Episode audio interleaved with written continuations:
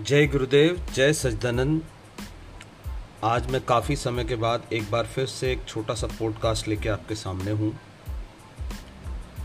आज का विषय योग वशिष्ठ से मैंने अभी थोड़ी देर पहले चिंतन किया, मनन किया। बहुत अच्छा लगा, इसलिए मन में आया कि मैं सबके साथ इसको शेयर करूँ।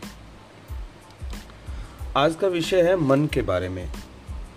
हमारा मन हर समय किसी न किसी विषय से जुड़ा रहता है और ये इतनी बारीकी से जुड़ा होता है कि हमें पता भी नहीं लगता कि हम मन के किसी विषय के साथ बंधे हुए हैं, उसकी तरफ़ खींचे चले जा रहे हैं। मन के कुछ विषय विषय मतलब भोग, यानी कि सब्जेक्ट जिनके साथ हम अटैच रहते हैं। कुछ विषय ऐसे होते हैं जो हमें दिखाई देते हैं, और कुछ विषय इतने बारीक होते हैं, पता, पकड़ में भी नहीं आते। जैसे भोजन के प्रति अट्रैक्शन ये भी मन का एक विषय है। कपड़ों के प्रति अट्रैक्शन सेक्स के प्रति अट्रैक्शन या कुछ और बारीक विषय जिनकी बात मैं कर सकता हूँ, जैसे किसी पद प्रतिष्ठा के प्रति अट्रैक्शन पद प्रतिष्ठा, पैसे का बैलेंस बैंक बैलेंस ये दिखाई नहीं देते। ये बारीक हैं। ये इंटरनल तक हमारे अंदर प्रभाव डालते हैं।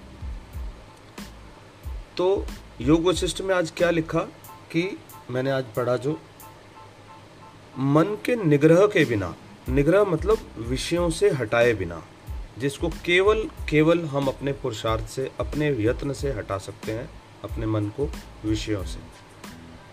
मन के निग्रह के बिना सारे साधन साधन कौन कौन से? गुरु उपदेश मतलब गुरु कितना भी सुंदर उपदेश दे, शास्त्रों के अर्थों का चिंतन, हम कितने भी शास्त्र पढ़ें, उनका मनन करें, चिंतन करें और जितनी भी युक्तियाँ हैं, इन सब का, ये सब युक्तियाँ व्यर्थ हैं। इनका कोई लाभ नहीं होने वाला। इसकी एक ही कंडीशन है कि हम अपने पुरुषार्थ से, अपने मन को विषयों से हटाने की क्षमता को विकसित करें। इसके दो स्टेप हैं। पहला, ध्यान में जाकर देखना कि मेरा मन किन किन चीज़ों के साथ अटैच है। और दूसरा फिर उस अटैचमेंट को धीरे धीरे अपने पुरुषार्थ से हटा लेना। हटाना आसान नहीं है, लेकिन जब आप एक चीज़ पर ध्यान ले जाएँगे कि मेरा स्रोत क्या है, मेरे मन का स्रोत क्या है, मेरे मन का जन्म कहाँ से हुआ है, मैं कहाँ से आया हूँ तो आप पाएँगे कि आप देखते हैं, आप इस सूत्र को पकड़ के परमात्मा तक पहुँच जाते हैं।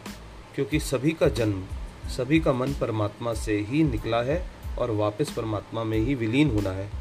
थोड़े समय के लिए मन बाहर है, लेकिन फिर वापस उसको उसी में समा जाना है। जब हम इस बात को सोचते हैं तो मन आसानी से विषयों से हटने लगता है। तो दो स्टेप है। पहला, उन विषयों को पहचान पाना, जिनके साथ मन जुड़ा हुआ है, और दूसरा, अपने स्रोत को याद करना। जब अपने मन को अपने स्रोत में लगा देते हैं, उसके साथ बार बार उसका चिंतन करते हैं तो मन अपने आप ही विषयों से हटने लग जाता है। तो ये आपके साथ शेयर करने का मेरा मन हुआ।